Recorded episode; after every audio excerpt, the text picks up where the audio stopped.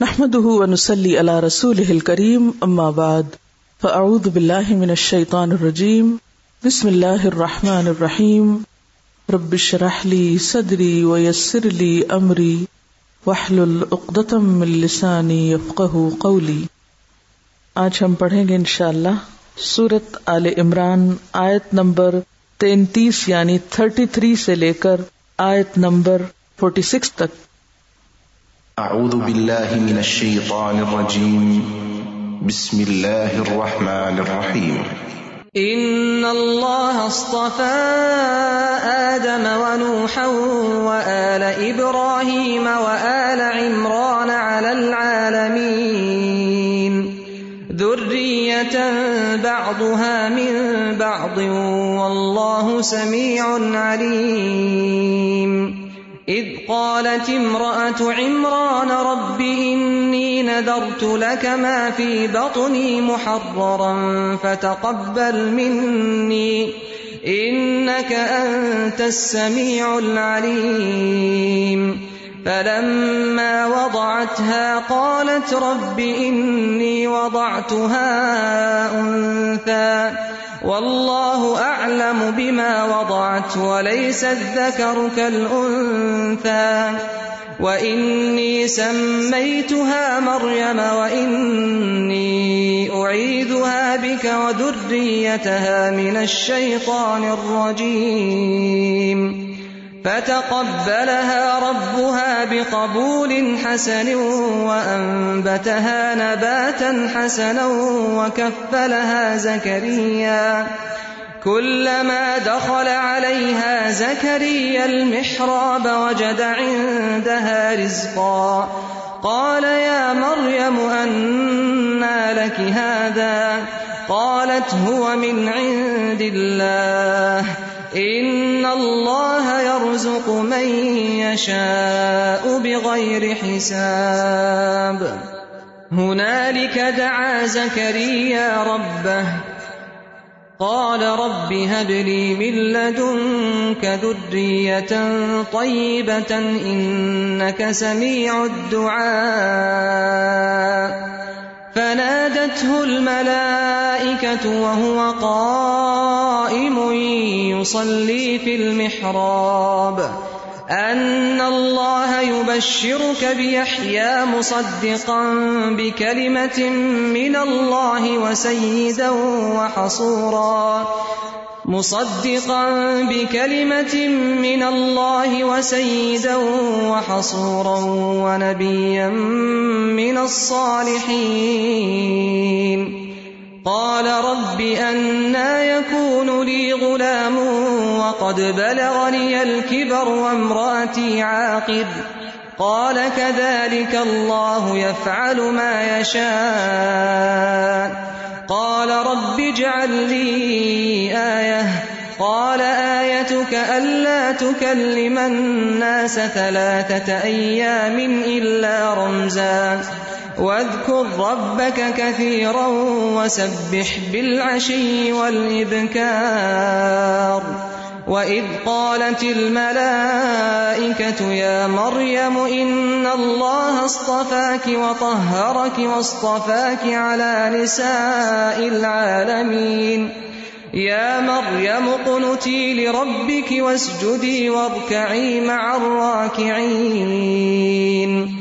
ذلك من أنباء الغيب نوحيه إليك وما كنت لديهم إذ يلقون أقلامهم أيهم يكفل مريم وما كنت لديهم إذ يختصمون إذ قالت الملائكة يا مريم إن الله يبشرك بكلمة منه اسمه المسيح عيسى ابن مريم وجيها وجيها في الدنيا والآخرة ومن المقربين ويكلم الناس في المهد وكهلا ومن الصالحين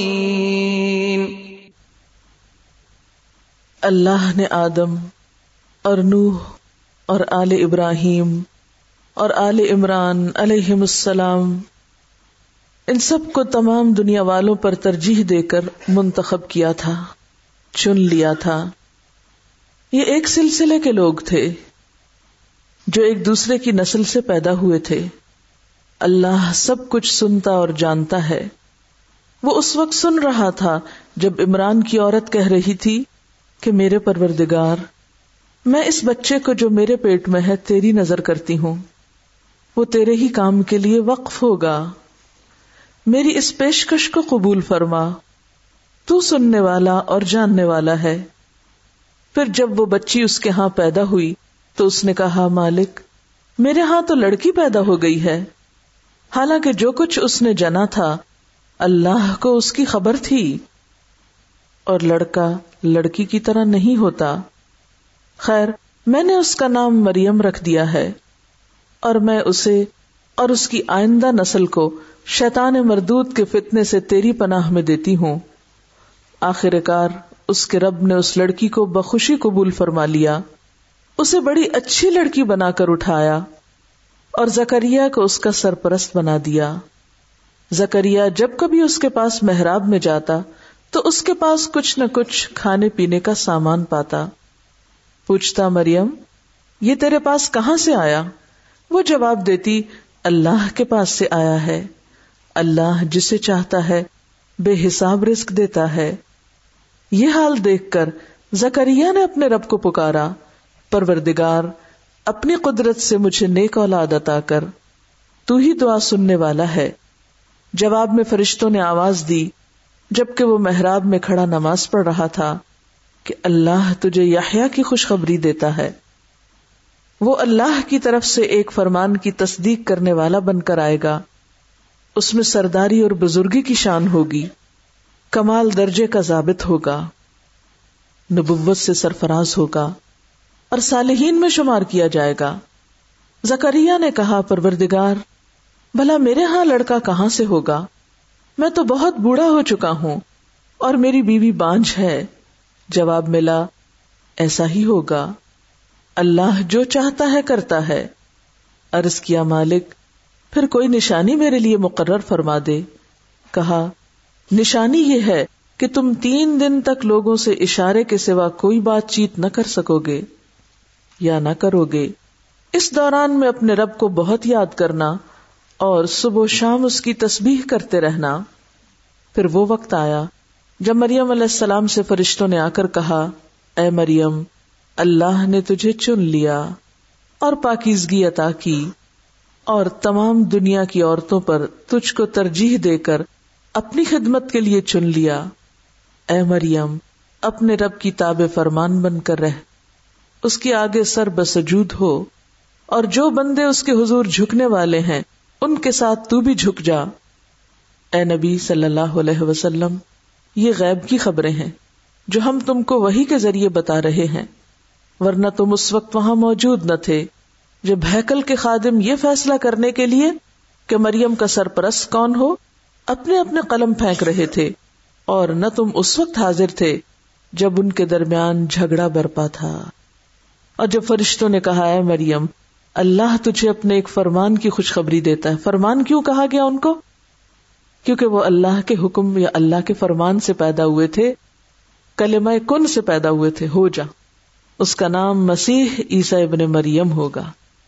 معزز ہوگا، آخرت میں بھی عزت دیا جائے گا۔ اور وہ لوگوں سے پنگوڑے اور کہولت میں، ادھیڑ عمر میں کلام کرے گا اور وہ نیک لوگوں میں سے ہوگا۔ ان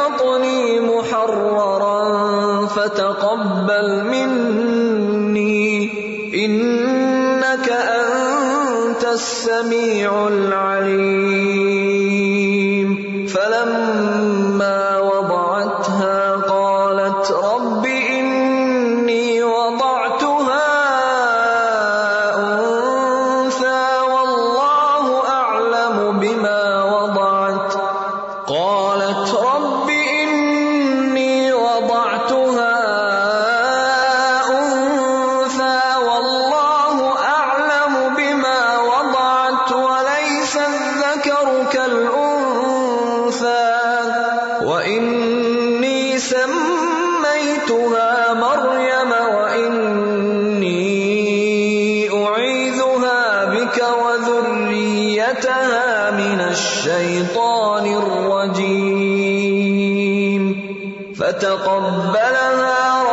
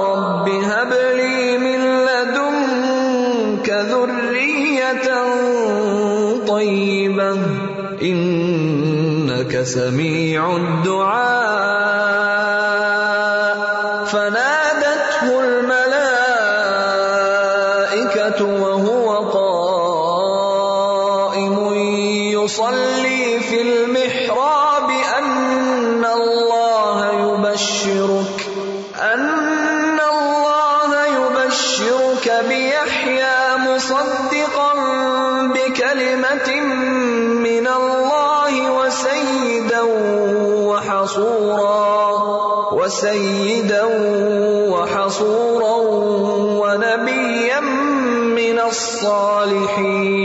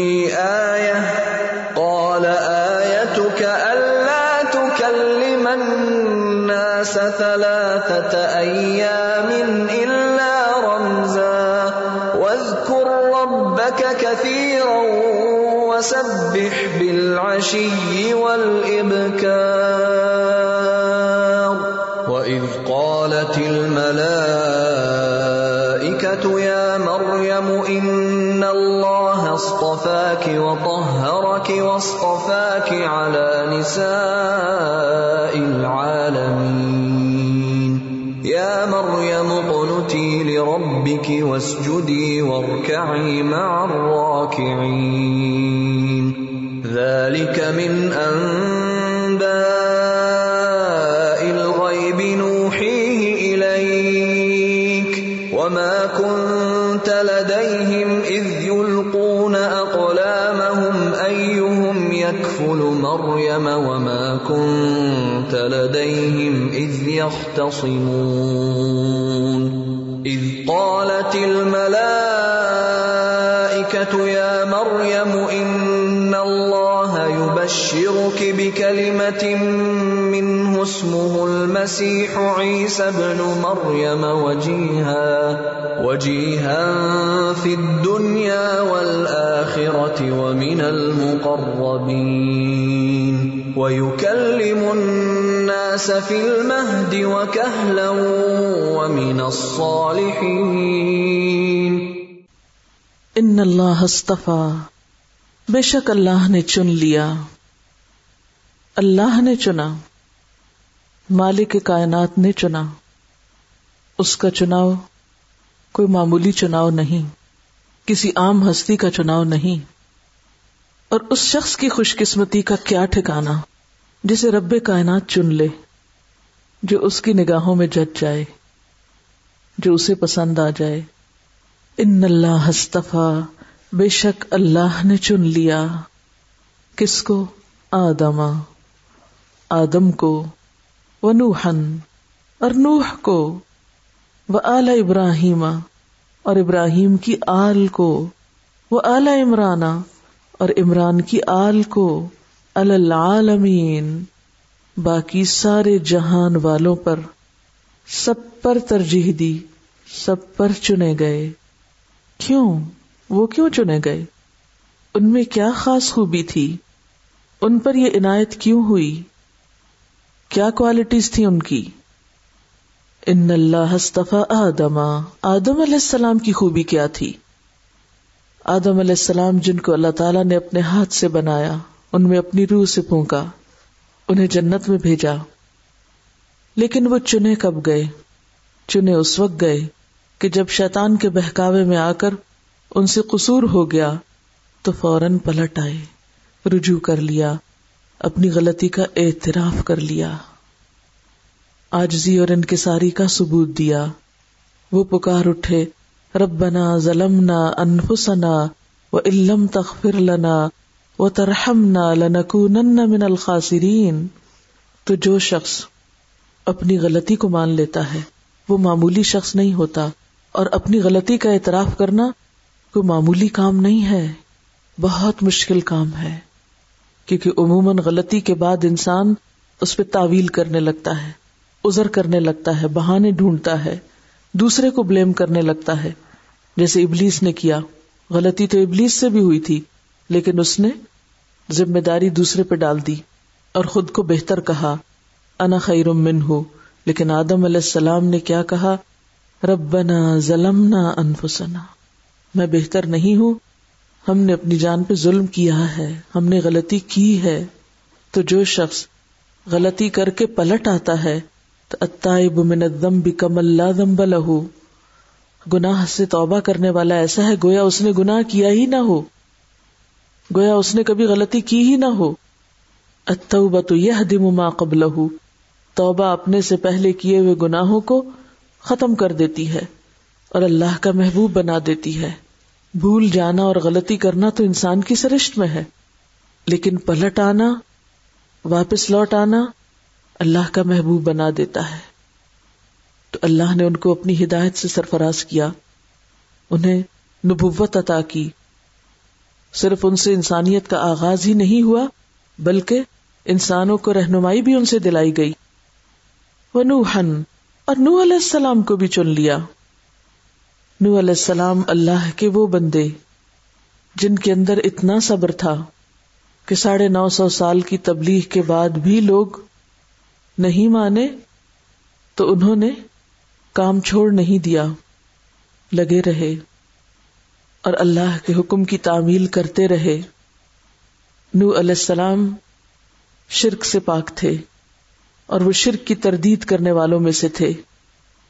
جس ماحول میں انہوں نے آنکھ کھولی، وہاں ہر طرف شخصیت پرستی اور شخصیت پرستی کے نتیجے میں بت پرستی جنم لے چکی تھی۔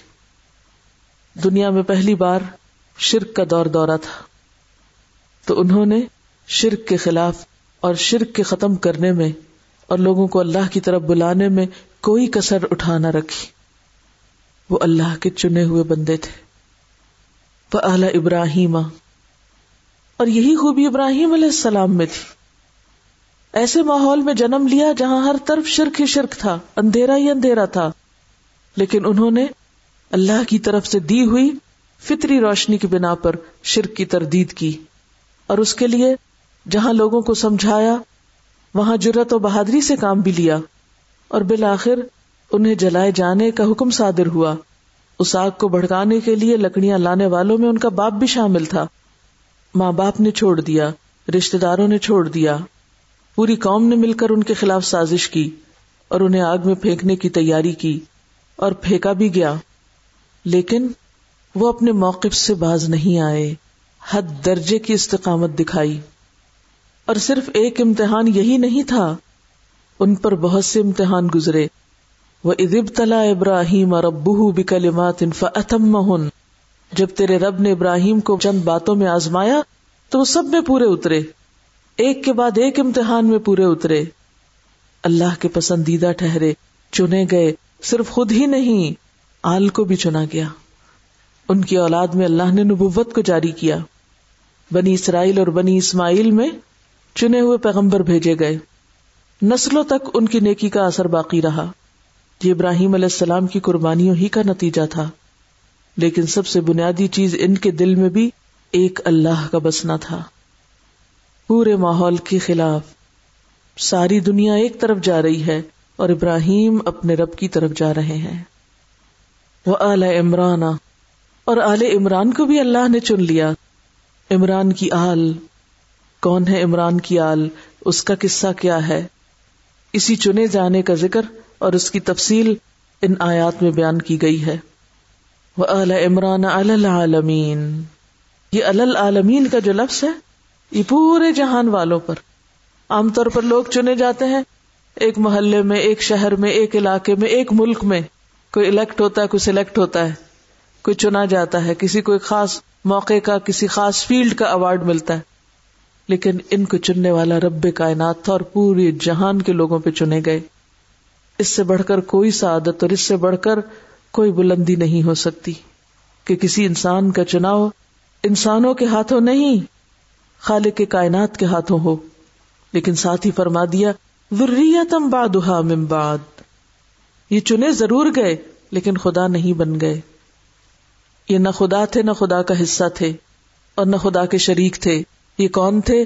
ذریتن اولاد تھے، انسان تھے، کیونکہ صرف رب ہی ہے جو لم یلد ولم یولد ہے، باقی تمام مخلوق ہیں۔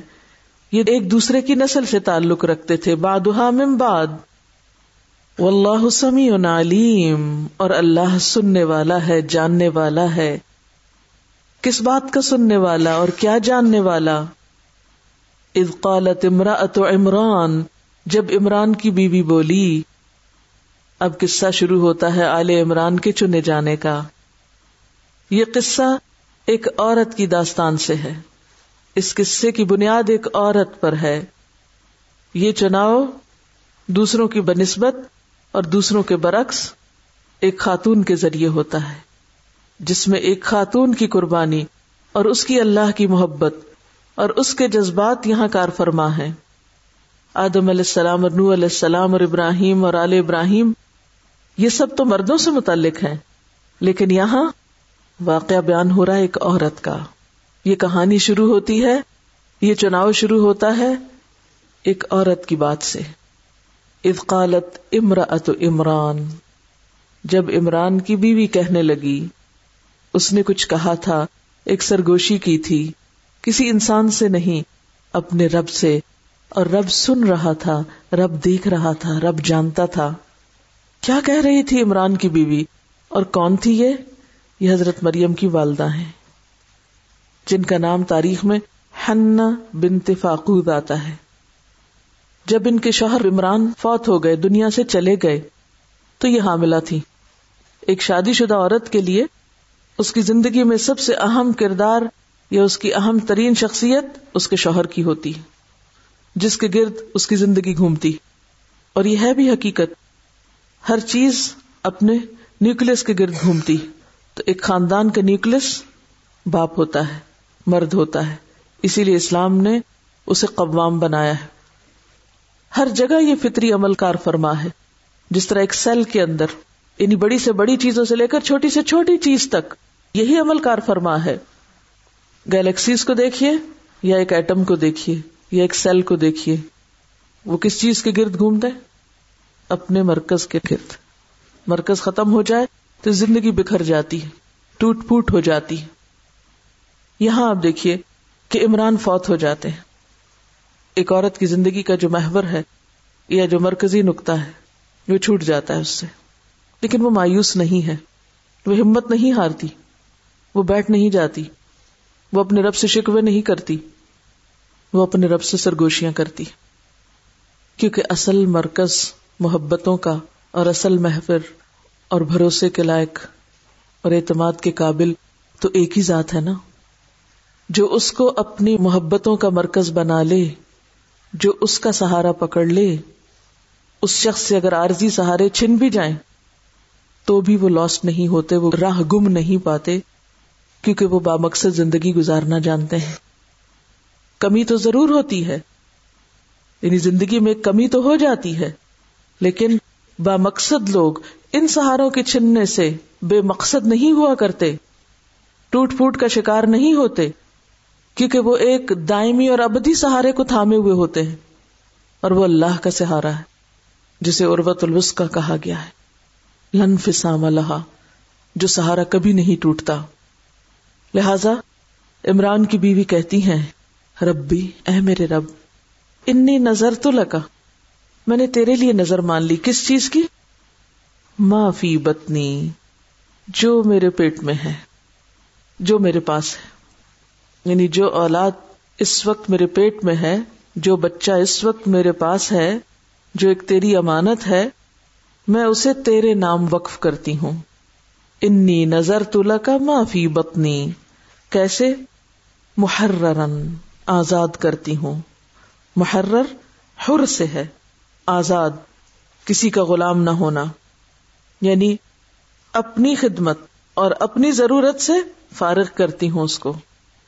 شوہر تو تو نے لے لیا، بچہ میں خود دوں گی۔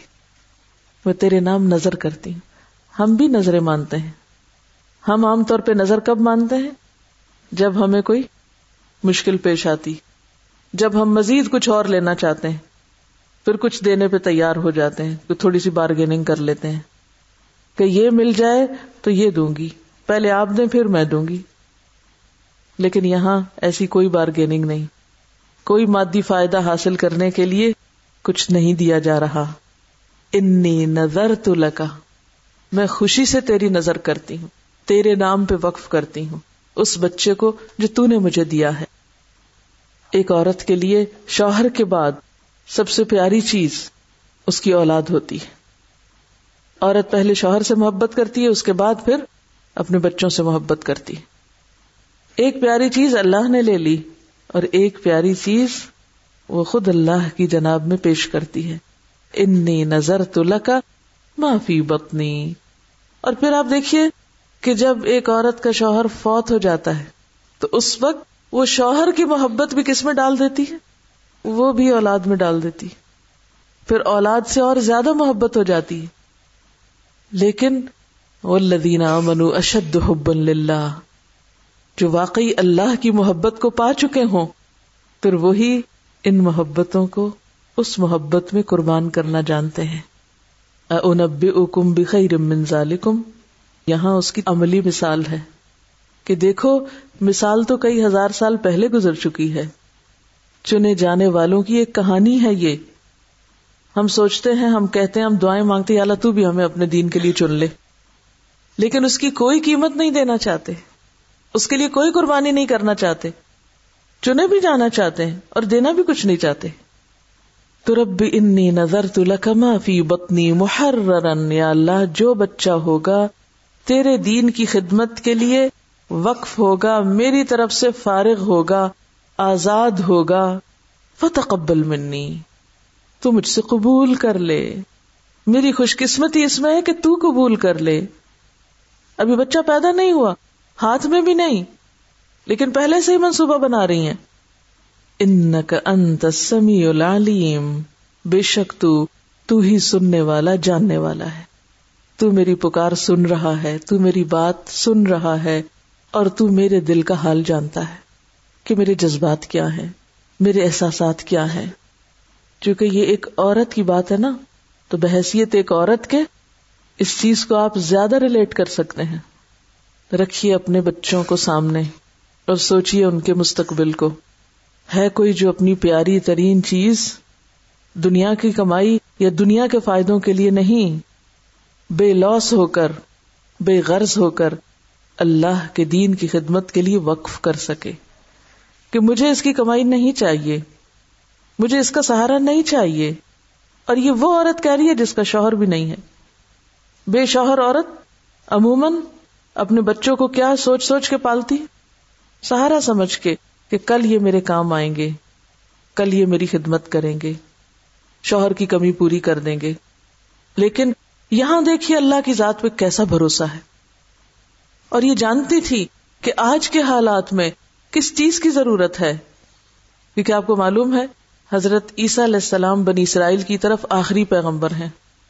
بنی اسرائیل کی طرف، یہ لفظ بھی یاد رکھیے کہ صرف آخری پیغمبر ہی نہ یاد رکھیے۔ بنی اسرائیل کی طرف آخری پیغمبر ہیں۔ ان کی آمد کا وقت قریب ہے۔ یہ اس سے کچھ ہی عرصہ پہلے یعنی ان کی والدہ کی ولادت کا وقت ہے۔ چند سال کی بات ہے کہ آخری پیغمبر بنی اسرائیل کا آ رہا ہے۔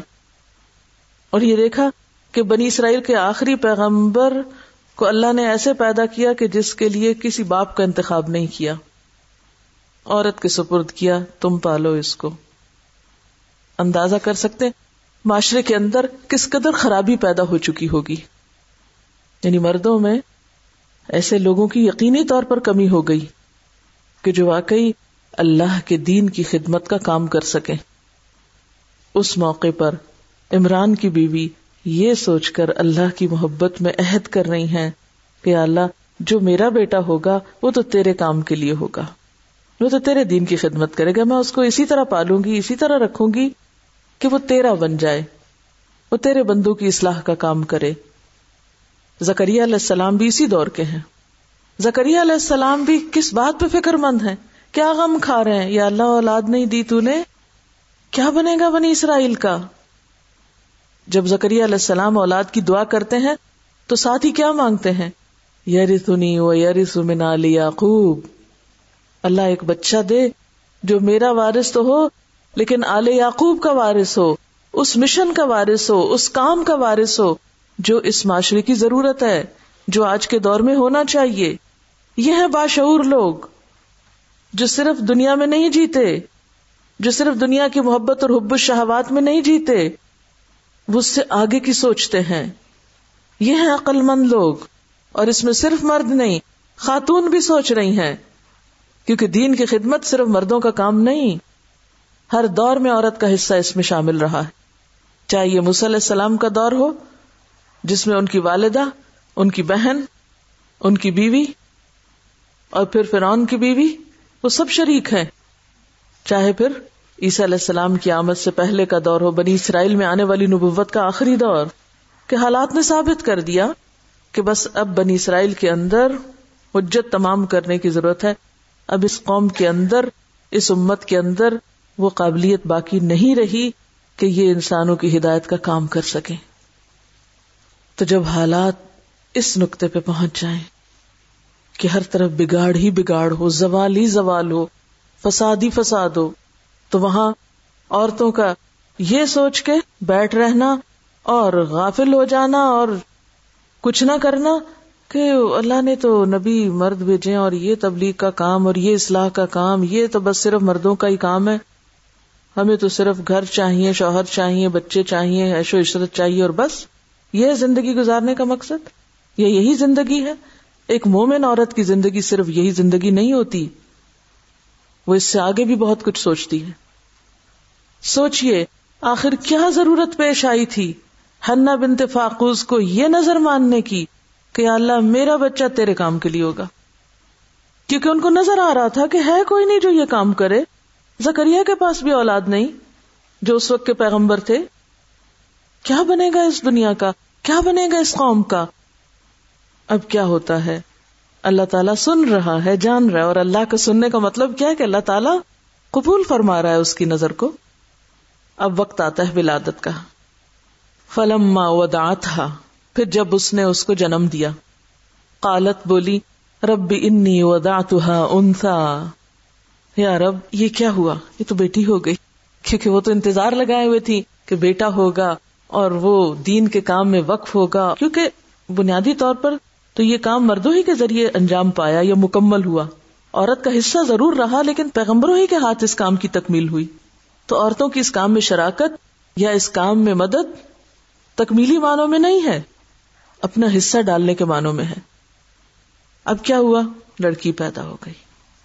پریشان ہوئی ہوگی قالت بولی، ربی انی ودا تو انسا اللہ بیٹی ہو گئی۔ ایک آج کی عورت کے پاس بیٹی ہو تو وہ بھی یہی کہتی ہے رب بیٹی ہو گئی، اب میرا کیا بنے گا؟ لیکن ان کا یہ کہنا اس معنی میں نہیں تھا۔ وہ اس لیے غم نہیں کھا رہی تھی جیسے آج کی عورت بیٹی کے ہونے پہ غم کھاتی۔ وہ آخرت کے لیے نہیں سوچ رہی کہ بیٹی پیدا کرنے والی کو آخرت میں کتنا بڑا انعام ملے گا۔ کہ جس نے تین بیٹیوں کو جنم دیا، ان کی تربیت کی، پڑھایا لکھایا اور انہیں اپنے انجام تک پہنچایا، ان کی شادی کر دی، تو اس کے لیے جنت۔ اس وقت بھول جاتے ہیں ہم۔ اور جو لوگ کہتے ہیں، ہائے بیچاری کہ ہاں بیٹی ہو گئی۔ ہم بھی بیچارے بن جاتے ہیں پھر۔ خود عورت ہوتے ہوئے بھی عورت کے پیدا ہونے پر غم ہے۔ قالت ربی انی ودا تو انسا کہنے لگی رب، میں نے تو کچھ اور مانگا تھا، میں نے تو کچھ اور دعا کی تھی۔ یہ تو لڑکی پیدا ہو گئی۔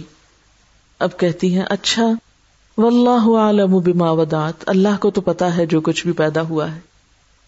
یا پھر اللہ تعالی کا قول ہے یہ کہ اللہ کو سب پتا ہے جو بھی پیدا ہوا ہے۔ اللہ سب جانتا ہے۔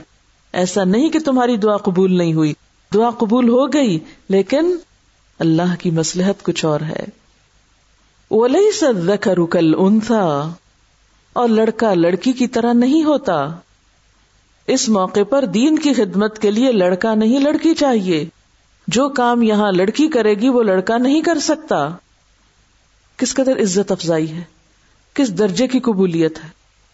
وہ انی سمئی تو مریم پھر کہتی ہیں، میں نے اس کا نام مریم رکھا۔ مریم عبرانی زبان میں عبادت گزار اور خدمت گزار کو کہتے ہیں، اور سریانی زبان میں بلند چیز کو کہتے ہیں۔ اگر اسے عبرانی زبان کا لفظ سمجھا جائے، تو آپ دیکھیے کہ کتنا خوبصورت نام ماں نے رکھا۔ یہ واحد نام ہے جو قرآن میں آتا ہے۔ چونتیس بار یہ لفظ آتا ہے۔ اس کے علاوہ کسی عورت کا کوئی نام قرآن میں نہیں آتا۔ تو یہ بھی تو قبولیت کی ایک علامت تھی نا کہ ماں نے نام مریم رکھا، اللہ نے سے پسند کیا۔ اور دیکھیے کتنا میننگ فل ہے۔ ایک طرف عبادت گزار اور دوسری طرف خدمت گزار۔ یعنی اللہ کی عبادت کرنے والی اور بندوں کی خدمت کرنے والی۔ یہی دو چیزیں تو ایک انسان کو معتدل بناتی ہیں۔ اور ایک خوبصورت شخصیت میں ڈھالتی ہیں کہ ایک طرف اس کے اندر اللہ کی محبت تڑپتی ہو، اللہ کے آگے سجدے کا شوق ہو، نمازوں سے اس کی آنکھیں ٹھنڈی ہوتی ہوں، اور دوسری طرف وہ بندوں کے لیے بھی غمگین رہے، بندوں کی ضروریات اور بندوں کی تکلیفوں پر بھی تکلیف محسوس کرے، اور ان کی خدمت کا جذبہ بھی اس کے دل میں ہو۔ وہ انی سمئی تو مریم۔ ہم مائیں جب اپنے بچوں کا نام رکھنے لگتی ہیں۔ تو کیا معیار سامنے رکھتی ہیں؟ کتنا میننگ فل ہوتا ہے وہ نام؟ اکثر بچوں کو نہیں پتا ہوتا ان کے نام کا مطلب کیا ہے۔ اور بچوں بےچاروں کو کہاں سے پتا ہو؟ ماؤں کو ہی نہیں پتا ہوتا کہ مطلب کیا ہے۔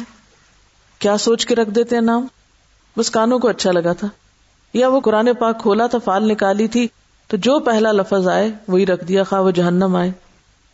یا جو اجنبی ہو، انوکھا ہو ان یوژل ہو، اور یہ صرف ان یوژل اور عجیب و غریب نام رکھنے کے پیچھے کیا نفسیات ہوتی ذات کی اہمیت اور ذات کی بلندی کہ ہم وہ ہوں جو کوئی نہ ہو، ہم سب سے مختلف، تاکہ سب کی نظریں ہماری طرف متوجہ ہوں۔ ظاہر ہے کہ ایک عجیب و غریب لفظ جب کہیں بولا جائے گا، تو سب دھیان تو دیں گے کہ یہ کیا؟ یہ کیا کہا جا رہا ہے؟ بس صرف اسی شوق اور اسی جذبے اور اسی چیز میں نام رکھے جاتے ہیں اور سلیکٹ کیے جاتے ہیں۔ بغیر سوچے سمجھے۔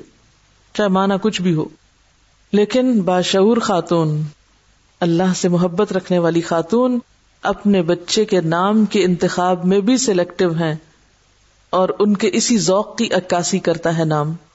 اور اس لیے خاص طور پر اللہ تعالیٰ اس بات کو بھی قرآن پاک میں لاتے ہیں۔ اس عورت کے اس قول کو وہ انی سمئی تو ہاں مریم۔ حالانکہ اگر کوئی یہ کہے کہ میں نے اپنے بچے کا نام یہ رکھا ہے، میں یا آپ کہیں، تو اس کی کیا اہمیت ہے؟ آپ بھی رکھا ہے، سبھی رکھتے ہیں۔ یہ کون سی بات ہے؟ لیکن جس جذبے کے ساتھ انہوں نے نام رکھا، وہ بھی قابل ذکر ہے۔ وہ انی سمئی تو مریم۔ آپ سوچیے آپ نے اپنے بچوں کے جو نام رکھے ہیں، اللہ تعالیٰ کو کتنے شوق سے بتا سکتے ہیں، یا اللہ، میں نے اپنے بچے کا نام یہ رکھا ہے۔ یہ نام بھی تیری محبت کا اظہار اور تیرے دین کا عکاس ہے۔ کیونکہ نام ایک پہچان بھی تو ہوتی ہے نا کہ کون کس ملت سے تعلق رکھتا ہے۔ آئیڈینٹی کے لیے تو ہوتا ہے نام پہچان ہی کے لیے تو ہوتا ہے۔ اور جب اسے کو تبدیل کر دیا جائے اور نام بھی غیر مسلموں کے رکھے جانے لگے، تو پھر کہاں جا کے ٹھہریں گے؟ کیونکہ اب یہی کچھ تو ہو رہا ہے۔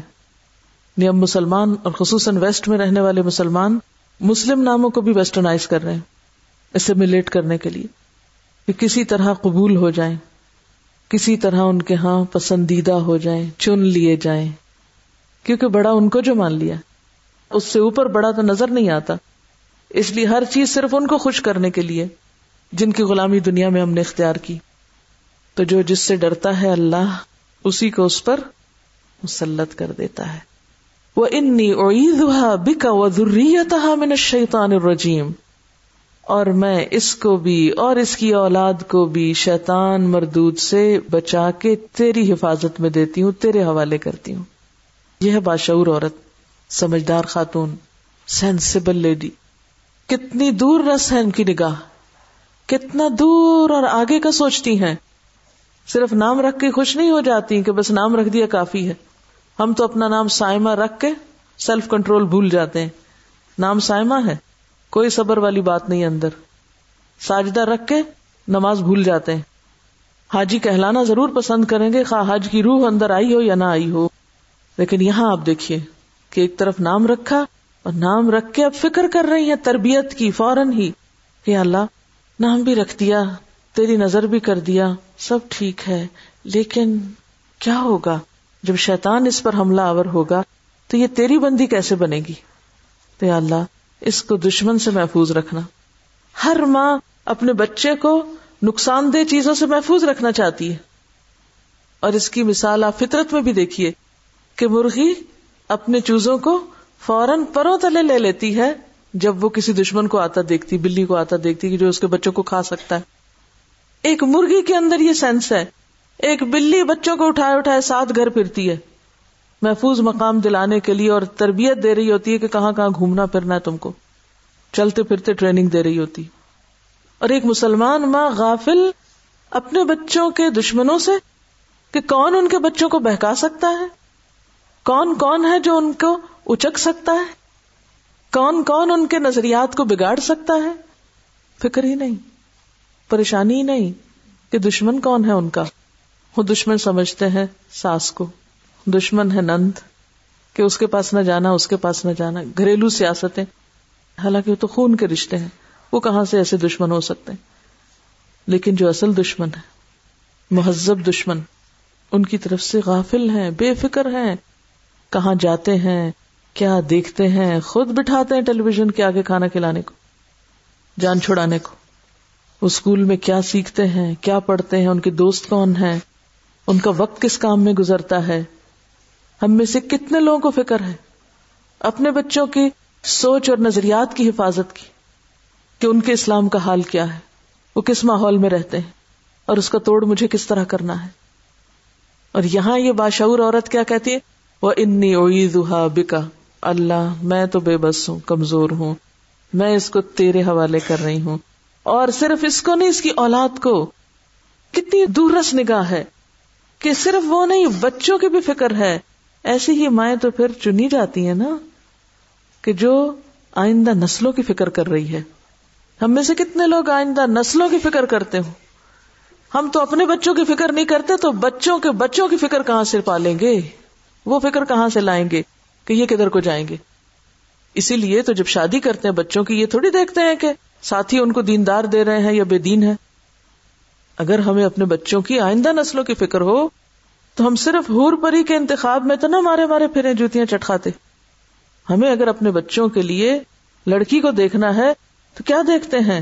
سنت کے مطابق یہی کہ فض پر بذات دین تربت یا داغ کتنی سخت ڈانٹ ہے، تربت یا تمہارے ہاتھ خواہ کا لودو دین والی کو دیکھو۔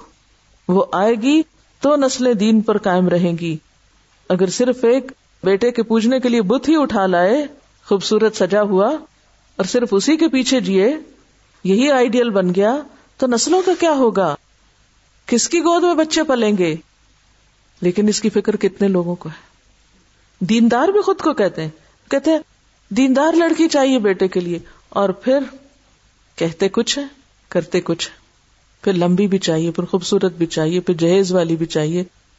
دنیا کے معاملے میں ہماری نگاہ بہت دور رس ہے کہ ہاں لڑکی کے رشتے داروں میں سے کون کون کس عہدے پر ہے، کہاں کہاں سے کیا کام نکلوا سکتے ہیں۔ وہ سب سوچ سکتے ہیں، لیکن اس کے اندر خدا کا خوف کتنا ہے تقوا کتنا ہے، اس کا اخلاق کیا ہے، اس کے معاملات کیا ہے اس کی کوئی فکر نہیں۔ لیکن یہاں ان کو دیکھیے تو وہ صرف اپنے بچے کو نہیں، بچے کے بچوں کو بھی شیطان سے بچانے کی دعا کر رہی وہ انی دہا بک و ضروریتہ من الشیطان الرجیم۔ یا اللہ، اس بڑے دشمن سے محفوظ رکھنا۔ اب آپ دیکھیے اللہ تعالیٰ قبول کیسے کرتے ہیں۔ یہ دعائیں اور یہ فریادیں اور یہ تڑپ۔ فتقبلها ربها بقبول حسن اللہ نے اس کو بہت خوبصورتی سے قبول کیا، بہت اچھے سے قبول کیا۔ اس کی ساری باتیں سن لی اس کے سارے جذبات کی قدر دانی کی۔ وہ امبتہ نباتن حسن وہ بچی بھی قبول کر لی، ماں کے جذبات بھی قبول کیے اور اس بچی کی بہت عمدہ پرورش کا انتظام کیا۔ یہ عمدہ پرورش ابتدا میں تو ظاہر ماں کی گود میں ہوئی، لیکن جو ہی بچی کچھ بڑی ہوئی، اسے ہیکل میں بھیجا گیا۔ ماں نے اپنے سے الگ کر دیا، کیونکہ وقف کرنے کا جو سوچا تھا۔ روایات میں آتا ہے کہ جب وہ ہیکل میں بھیجی گئی تو وہاں اس سے پہلے کوئی تصور ہی نہ تھا کہ کوئی لڑکی ہیکل میں پلے۔ عبادت گاہ یا آپ سمجھیے کہ جیسے ہمارے یہاں خانہ کعبہ ہے تو اسی طرح ہیکل سلیمانی کا آپ نے سنا ہوگا۔ عبادت گاہ، مسجد کہہ لیجیے تو جب وہ ہیکل میں بھیجی گئی تو اس کے جو ذمہ دار تھے یا اس کے جو خدمت گار تھے انہوں نے قبول کرنے سے انکار کر دیا۔ کہا کہ ہمارے پاس لڑکی رکھنے کا کوئی انتظام نہیں۔ ہاں لڑکے آتے ہیں، وہ رہتے ہیں یہاں، لیکن لڑکیوں کی کوئی جگہ نہیں۔ لیکن جب حضرت ہننا نے اپنا خواب سنایا، تو پھر ایک پر ایک جھگڑنے لگا۔ ہر ایک کہنے لگا کہ نہیں، اس کی کفالت میں کروں گا اور اس کے لیے ہر چیز کا انتظام میں کروں گا۔ اس کی ساری ضروریات کا خیال میں رکھوں گا۔ اب ہوا کیا کہ فتقبلها ربها بقبول حسن و امبتها نباتا حسنا وكفلها زکریا زکریا علیہ السلام جو ان کے خالو تھے حضرت مریم کے، ان کو ان کی کفالت دی گئی۔ کفالت کا کیا مطلب ہے؟ یعنی کمپلیٹ لک آفٹر کرنا۔ باپ تو تھے نہیں، تو یہی گارڈین تھے۔ کلما دخل علیہ زکری المحراب، جب کبھی زکری علیہ السلام محراب میں ان پہ داخل ہوتے، حضرت مریم کے پاس جاتے، وجہ تھا اندہا رزق کا تو وہ ان کے پاس پہلے سے ہی رزق پاتے۔ اب رزق کا معنی بہت وسیع ہے، اسی لیے مفسرین نے اس میں کئی معنی بیان کیے۔ بعض کہتے ہیں کہ اس سے مراد بے موسمی پھل ہے یا ضرورت کی تمام چیزیں جو غائبانہ طور پر اللہ کے ہاں سے ان کو پہنچتی تھی یعنی مثلاً آپ یوں سمجھیے سمپل ورڈز میں کہ اگر زکری علیہ السلام کی ڈیوٹی تھی کہ وہ کھانا ان کو پہنچائے تو جب وہ لے کے پہنچتے تو وہ تو پہلے ہی موجود ہوتا۔ اور رسک کا ایک معنی علم و حکمت بھی کیا گیا، کہ جب وہ ان کے پاس جاتے، ان سے تبادلہ خیال کرتے ان کے ساتھ کوئی بات ڈسکس کرتے، تو ان کے پاس بہترین علم و حکمت کی باتیں پاتے۔ اور کہا جاتا ہے کہ ان کے پاس صحیفے ہوتے اور علم کی چیزیں ہوتے، کیونکہ قرآن پاک میں ایک اور جگہ پر آتا ہے، وہ صدقت بکلمات ربها و کتبی ہی کہ مریم علیہ السلام نے اپنے رب کے کلمات، اپنے رب کی باتوں کی تصدیق کی تھی اور اللہ کی کتابوں کی۔ تو یہاں رسک سے مراد وہ کتب ہے جو ان کو دی گئی یعنی ان تک پہنچائی گئی چاہے وہ پچھلے انبیاء کے صحیفے تھے یا اللہ تعالیٰ نے ان کے دل میں باتیں ڈالی تھی کلما دخل علیہ زکری المحراب وجد اندہا رزقا۔ قال یا مریم، انا لکی حاضا زکری علیہ السلام جو ایک پیغمبر ہیں، وہ پوچھتے ہیں مریم، یہ کہاں سے آیا تمہارے پاس؟ وہ حیران ہوتے ہیں۔ قالت، ہوا من عند اللہ۔ وہ کہتی ہے اللہ کی طرف سے آیا یہ اللہ کے پاس سے آیا ہے۔